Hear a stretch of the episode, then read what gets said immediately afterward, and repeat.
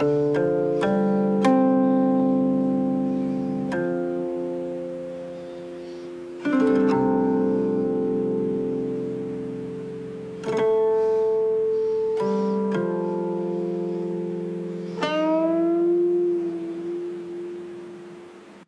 瞧忽忽悠悠，近看飘飘摇摇，不是葫芦不是瓢，在水中一冲一冒。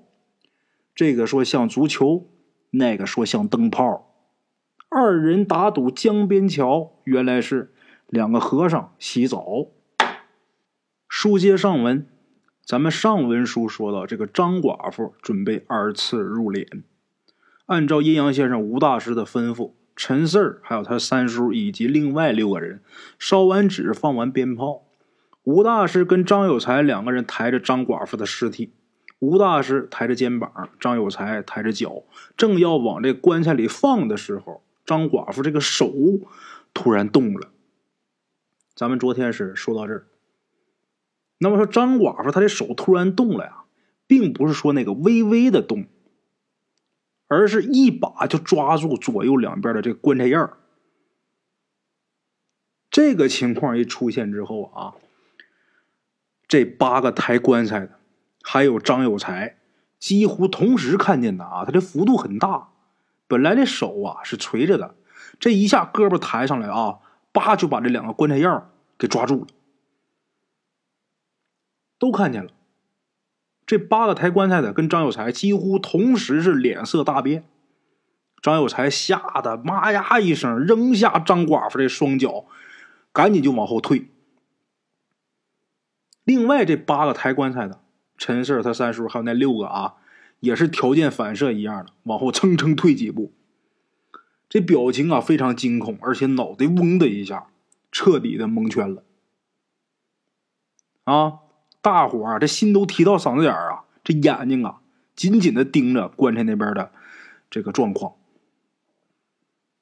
这些人都慌了，唯独吴大师这个阴阳先生，他还是抬着张寡妇这个肩膀啊。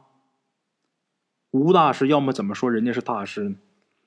很稳，站在原地没动啊，但是这脸上也是写满了震惊啊。他完全没有预料到这个情况。这时候哈，再看着张寡妇，俩手是紧紧的抓住这个棺材沿儿，这身体很僵硬，身体跟这棺材啊它是平行的，这人呐却没掉下去，全靠这两只手啊在那撑着。吴大师这时候把手啊收回来，也往后退了两步。这时候张寡妇这尸体呀。依然还是悬浮着，就靠这两只手在那支撑着。这个动作咱们知道啊，如果要是换成普通人的话，根本是做不到的。你就是体操运动员，这么高难度的，他也很难。那没个十年八年的也做不到。所以说，看到这诡异的一幕的时候，陈四他全身都开始发冷，脑子几乎那头发、浑身所有的毛发全都是立起来的。心说这事儿啊，太不正常，太邪性了。脑子里边啊是懵的，现场是死一般的安静，谁都没说话，呼吸都不敢喘大气儿。啊，这个放在旁边的手电筒，本来是啊搁在旁边照亮的，这会儿这光正好是照在这个张寡妇这个脸上，她这个脸现在是很阴森。惨白，陈氏这心里呀，一阵一阵的恐惧袭来，这手也开始啊哆嗦。这时候，大家看这吴大师朝着张寡妇的尸体啊走过去了，走到这尸体旁边啊，抬起右手放在这个张寡妇这个肚子上啊，用力往下按了一下，张寡妇这尸体还是一动不动，完全没有反应。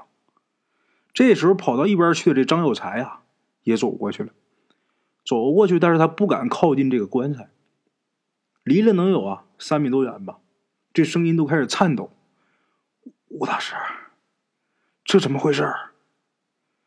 这时候啊，大伙都看着吴大师，吴大师表情很凝重啊，就说：“张寡妇，她进不了这口棺材。”大伙一听进不了，都有点懵。陈四儿也被吴大师这话整迷糊了。大伙儿也不明白这个所谓的进不了到底是啥意思啊？这时候吴大师就跟张有才说：“来，过来搭把手。”搭把手想把这张寡妇重新再抬出来，再放到旁边那个门板上。张有才这时候眼睛里满是恐惧，这表情很为难。谁都能看得出来啊，他也是被这个诡异的现象给吓着了。但是这张有才他迟疑了一下以后，他还是过去了，因为这事儿除了他谁能干？你说你都不去干去，那这些帮忙的谁能去？没办法，只能他干。这个张有才也是硬着头皮走到张寡妇这个脚的那个位置，啊，这手哆里哆嗦的抬这个双脚，然后跟吴大师一起就把张寡妇从棺材院这边又给抬回来，放在刚才那块门板上。等放好以后啊，这张有才是赶紧啊往后退了好几步，吴大师还是站在张寡妇身边，仔细的看着这个张寡妇的尸体。啊，看了一会儿之后啊，这吴大师他又走到这棺材那儿，拿手又摸了摸这棺材，又仔细看看这棺材，啊，心想这到底是哪儿出了问题呀？大伙儿也看出来了，这吴大师这时候也是陷入了困惑，也没明白这是怎么回事。陈氏这心里就开始担心，担心什么？这事儿要是解决不了，陈四他也脱不了身。心里边想，但是陈氏也不敢出声啊，也没敢打扰吴大师。心里边在那祈祷啊，阿弥陀佛，圣母玛利亚，是不是？什么观世音菩萨，反正念一遍啊，就是你快查出个所以然吧，啊，赶紧这事儿弄完可拉倒吧，这太吓人了。这吴大师看完这棺材以后啊，就走回到张寡妇尸体那儿，然后拿出三根香，点着了。扇灭火焰之后啊，对着张寡妇就拜了拜，然后就说呀：“为了帮你呀入土为安，不得已冒犯，请多见谅。”说完之后，把这三根香插在他这个张寡妇旁边有枚香炉，插在这个香炉里边。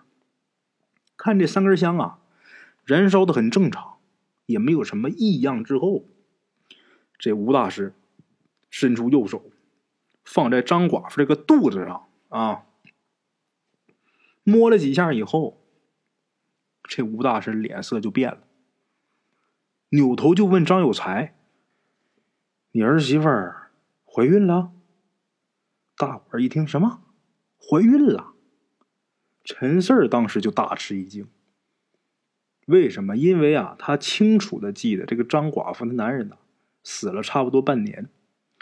如果要是一父子的话。怀孕半年，那张寡妇她这肚子就应该鼓起来，因为过了三个月就出怀了嘛。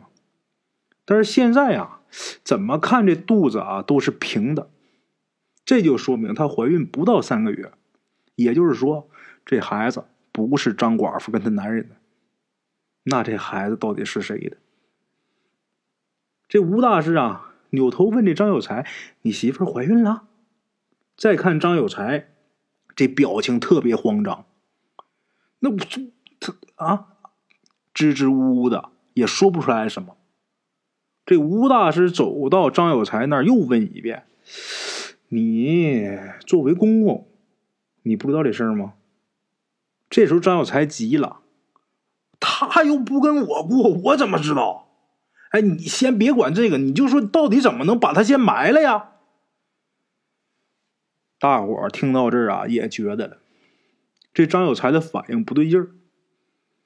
按理来说，突然被告知自己这儿媳妇怀孕了，这张有才他应该是很悲伤。为什么呢？自己呀，当爷爷了，可是这孩子没见天日就胎死腹中，这一尸两命，那他的心情得是什么样？肯定会悲痛欲绝才对呀。但是他却是这个反应，不合常理，没有悲痛欲绝，就是着急想把这张寡妇给埋了。啊，这边吴大师就说呀：“呃，如果她怀孕的话，想让她入土为安，只有两个办法。第一呢，找回她的棺材；第二，找到同一类型的棺材来代替丢失那口。除此之外啊，普通的棺材他进不去。吴大师一说完之后，陈四儿啊，眉头一皱，啊，怎么的呢？吴大师说这话呀，陈四儿又没明白。我想大伙儿也没明白吧？陈四儿就问。什么意思啊？这时候吴大师就看着陈四儿就说：“呀，棺材啊，它的种类会因为装在里边的死者的不同而发生变化。如果张寡妇她本是一个孕妇，所以她进的第一口棺材，在他们行里呀，这叫做子母棺，那个意思，母子同棺。现在啊，她的子母棺被盗。”想再把它放到其他棺材里边安葬，是不可能的。必须得找回丢失那口子母棺，或者说是找到另一口子母棺来代替。只有这两个办法。吴大师说到这张有才急忙就插嘴啊：“那就再找一口子母棺吧。”这话一说完之后，吴大师马上就反问：“短时间内上哪儿找另一口子母棺去？”这个事儿啊，确实不好找。这个农村这医疗条件呢不是很好，但是女人怀孕那是家里的大事。虽然平时啊可能会帮着干点活啥的，嗯，但是一般都是比较轻松的。这个家里人都怕这个动了胎气呀，怎么怎么样的啊？这个孕妇如果怀孕的时候生病了，那家里人也会尽力想办法把病给治好。所以说呀，再想找一个孕期去世的女人，真的是很难。而且这种事情啊，你也没办法向人家问，就算别人知道跟你关系不熟的话，人家也不会告诉你，啊，所以这吴大师就反问这个张有才，短时间内去哪儿找另外一口？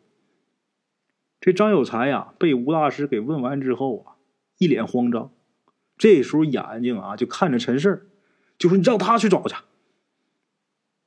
这陈氏突然间被指着啊，心里边一惊。陈四立马就慌了，就说：“凭什么让我去呀？棺材又不是我偷的。”张有才这时候大步流星就走过来，脸上满是火气：“啊，你一大清早就出现在这儿，而且身上还有我儿媳妇的镯子，这事儿肯定跟你脱不了干系。你要是把这棺材找回来就算了，如果要找不回来，你看我抓不抓你去派出所？我让你坐一辈子牢。”这个张有才呀，他这话也是有点道理。但是陈氏就心想：“你不能凭着这个就让我去找棺材去啊！再说我都不知道到底是谁刨了张寡妇的坟，我上哪儿找去？我要是答应他去找的话，运气好的话找着也就罢了；如果找不着的话，这事儿肯定是没完没了啊！那还有个完，而且找不回来的概率是远远大过于找回来。一想到这陈氏啊，赶紧就嚷嚷就说。”你愿意去哪去哪，你愿意去派出所你就去派出所，你愿意去法院就去法院。你没凭没据的，你就算这个到派出所，派出所他也不能随便冤枉好人吧？这时候陈四他三叔也说：“张有才，你别随便诬陷我们家四儿，我们家四儿不是那种人啊。”这时候张有才啊，这嘴巴一张，那唾沫星子都飞得满天都是啊，大喊着啊：“那要不是他的话，那镯子怎么能在他身上？”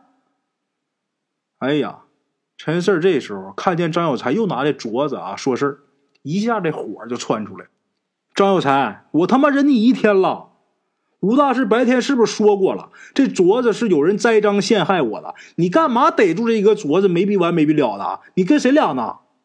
这时候张有才就说了：“你说栽赃谁栽赃？你给我找出来。”陈四这时候啊，顿时语塞。人家问这玩意儿也有道理。你说有人栽赃你，谁栽赃你？哎呀，说不出来话，心里边就窝着一股火，但是发泄不出来，而且被人冤枉的感觉呀，很难受啊。自己明明什么都没干，但现在被这么大一黑锅啊！张有才这时候啊，眼睛瞪多大，瞪着陈四儿，哎，那一副气势汹汹那个样啊！陈四儿这时候一咬牙。就说你爱怎么的怎么的啊，你愿意咋的咋的，这事儿反正跟我没关系啊。而且啊我肯定不可能帮你们找什么子母官，跟我有什么关系啊？说完陈四啊，转身就走，他不想再在这待着了，啊，不想再在这搅和了。可是刚走几步，就听到身后啊，这吴大师说了一句：“四儿，你等一下。”说这话，吴大师啊，就走到陈四儿的身边，就脸色很平静的就跟陈四儿说：“陈四儿啊。”这个事儿要说跟你一点关系没有，也说不通。子母官呐还得找，但是究竟让谁去找，我让天来定，好不好？陈四这时候眉头一皱，你说这话是什么意思？吴大师就跟这几个人解释，在场的这些人解释啊，呃，你们八个人呐是负责抬棺的，这个张有才。你是张寡妇她公公，我呢是主持张寡妇后事的阴阳先生，咱们一共是十个人，都是直接接触张寡妇后事的人，所以啊，咱们一起给张寡妇上香。如果谁的香倒了，那就让谁来找字幕官，怎么样？吴大师这话刚说完，马上就有人反对了啊，就说那万一发生什么意外，这香倒了，那他妈多冤呐！我们不干，反正这事跟我们没关系，我们不去。这有一个说的啊，就有第二个说的；有一个反对，就有第二个反对的。别说人其他人不愿意，就连陈氏他也不想去啊。这时候吴大师又说：“你们可以把这香啊拿在手里边。”陈氏一听说可以把这香拿手里边，就跟吴大师说：“吴大师，那香拿手里边，他不可能倒啊。”吴大师马上就反问陈四：“那你敢试试吗？”吴大师表情很认真，没跟他开玩笑。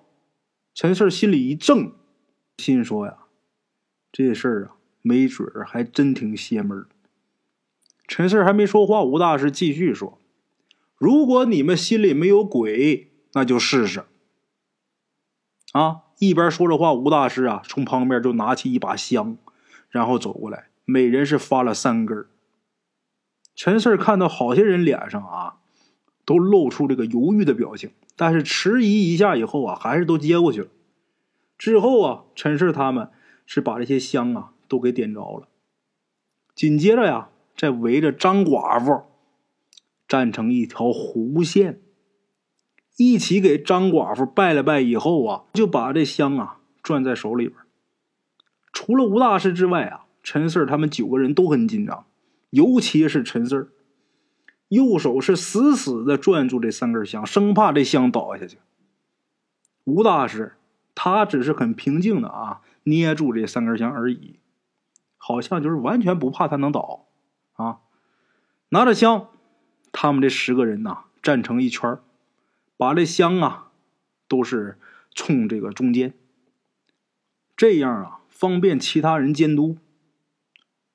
这个时间呢，一分一秒的过去，所有这个香啊，烧的都很正常，而且呢，这时候山上也没有起风，四周都是极其的安静，仿佛这个时间都静止了，每个人都能听到自己的心跳声，大伙儿都是目不转睛的看着自己的香，这心里边也是祈祷，祈祷什么？求求你千万别倒啊啊！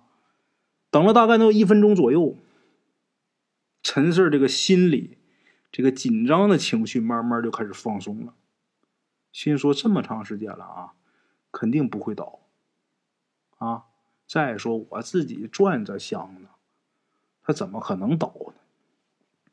正这么想着呢，陈四手里这三根香啊，突然间是无缘无故的呀，晃了两下。真的就是无缘无故，因为陈四啊，攥住他以后就根本没有动，而且啊，没有人可能去碰这只香。这香啊，它就是自己左右那么晃了两下，就好像人喝多了站不稳一样。再看其他的香啊，别人拿的那些香，都是很稳，稳若泰山，烧的也很正常，没有一点怪异的。陈四儿这个香洞不光是他一个人看见，其他人也看见了。陈四儿他三叔啊有点慌了，就说：“四儿，你稳着点，别乱动啊。”这时候陈四心里很害怕，就说：“三叔，不是我动啊，他自己在动啊。”正说着呢，陈四啊手里边啊稍微又使了点劲儿，把这香死死的捏住。这个呀，捏香的力度还得掌握好，因为你要捏不好，一下捏断了，这香也倒了。所以说这个力度还挺不好掌握的。这香动，陈四啊稍微一使劲儿，这香动的这幅度啊。就变小了，虽然变小了，但是还是在动，而且陈四他能感觉到这三根香啊，这一点一点的往手外边冒。他刚才掐的是这香的中间中下的这个部位，啊，现在就好像有人抓住这个香头，使劲往外蹬。陈四这时候脑袋上全是汗，三叔。我感觉有人拽我香，别瞎说。陈四他三叔训他一句：“别瞎说。”啊，陈四是继续啊紧攥那三根香，这心是砰砰砰砰跳啊，呼吸也加速了。不管这边手怎么加力，这三根香都是往外冒。无论陈四啊怎么捏都没用。眼看着这三根香冒出来那部分是越来越多。陈四的心里呀，也是越来越恐惧。他不是一个手右手捏着呢吗？这时候啊，左手也上来了，两只手捏着这三根香。但是万万没想到，就在这个时候，这三根香突然往上一窜，噌的一声掉地上了。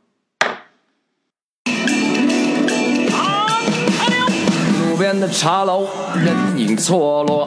用声音细说神鬼妖狐，用音频启迪人生。